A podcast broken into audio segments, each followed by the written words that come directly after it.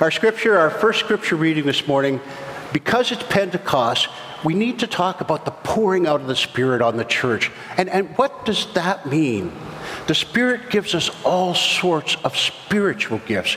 And when I say spiritual gifts, I mean gifts that are used for the betterment of God's church, the betterment of Christ's body in the world, the betterment of each congregation, the betterment of each person here.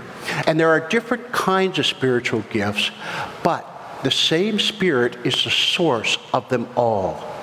There are different kinds of service, but we serve the same Lord.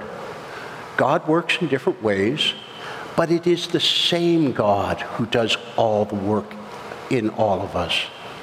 A spiritual gift is given to each of us so that we can help each other.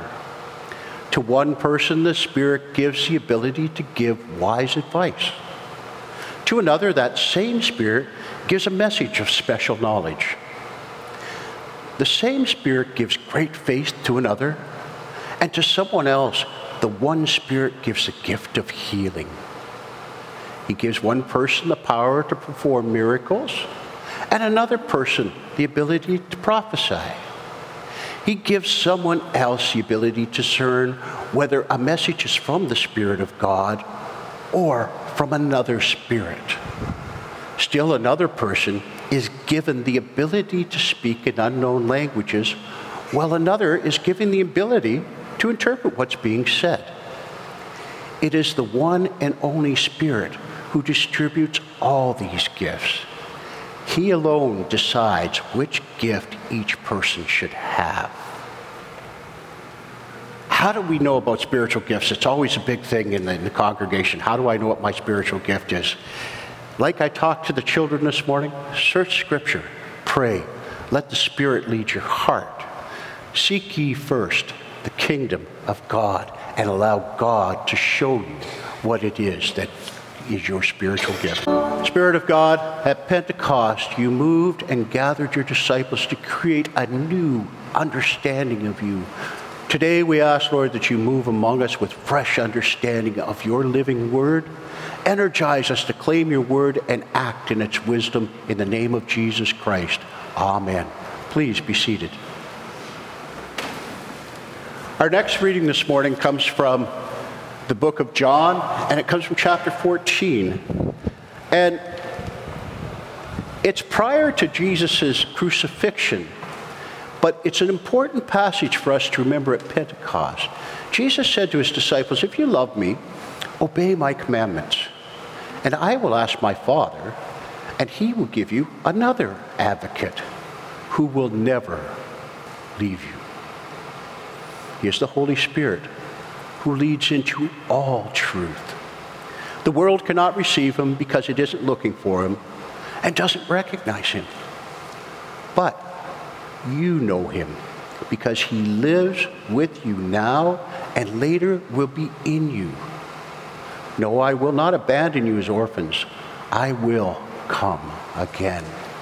Soon the world will no longer see me, but you will see me. Since I live, you also live.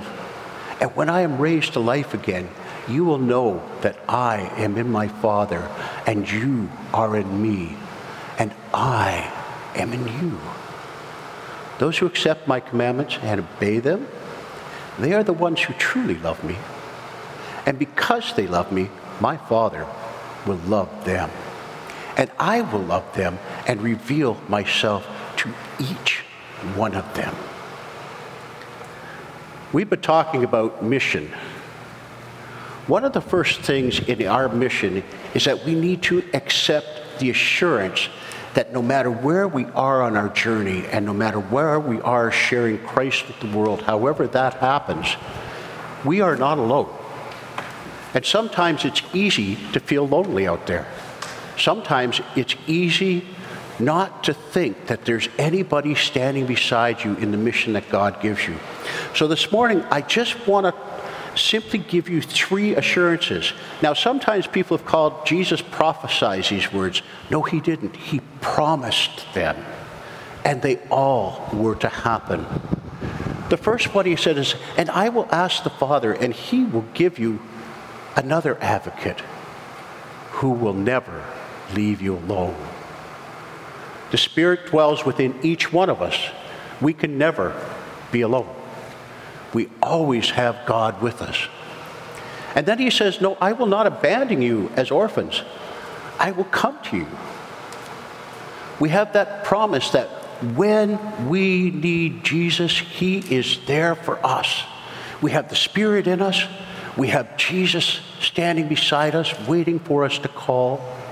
We are never alone. We have those assurances. And then he gives this wonderful third assurance in this passage. When I am raised to life again, you will know that I am in my Father, and you are in me, and I am in you. There is at no time you are ever alone. The Father, Son, and Holy Spirit walks with you daily, walks with you constantly. Jesus said, I will never abandon you. I will never leave you alone. You will never be an orphan, ever. The Holy Spirit lives in you. You live in Christ. Christ lives in you. And the Father lives in Christ. We are indwelt. We have been given everything that we need to do God's work in this world because Jesus, the Spirit, and the Father walk with us continuously. And as we move into our time of communion, that's an important thing, because as we gather at this table, we come together as God's people. We come together as one. We come together because of not who we are, but who God is. So let us pray. Holy God, from our scattered lives, we gather to praise you here this morning, for you are great and wonderful. Lord, it is with joyful hearts we celebrate the work of your Spirit. And we celebrate it, Lord, that Spirit has been at work all through history. At the dawn of creation, you sent your Spirit to bring life. Over the centuries, Lord, your Spirit called your servants to proclaim your love and your justice throughout the world. And through the flames of Pentecost, Lord, your Spirit gave birth to the church with energy and wonder. Today, your Spirit is still active in the world, working to bring renewal and hope to your people. Lord, as we gather this day, may we be transformed by your Spirit to live as faithful followers of Jesus Christ, who lives and reigns with you forever and ever. Amen. And I invite you to listen to this reading of Pentecost and how they came together from Acts, because on the day of Pentecost, all believers were meeting together in one place. And suddenly there was a sound from heaven like the roaring of a mighty windstorm. And it filled the house where they were sitting. Then what looked like flames or tongues of fire appeared and settled on them. And everyone present was filled with the Holy Spirit and began speaking in other languages, as the Holy Spirit had given them this ability. Began speaking in other languages means talking in ways that people understood them.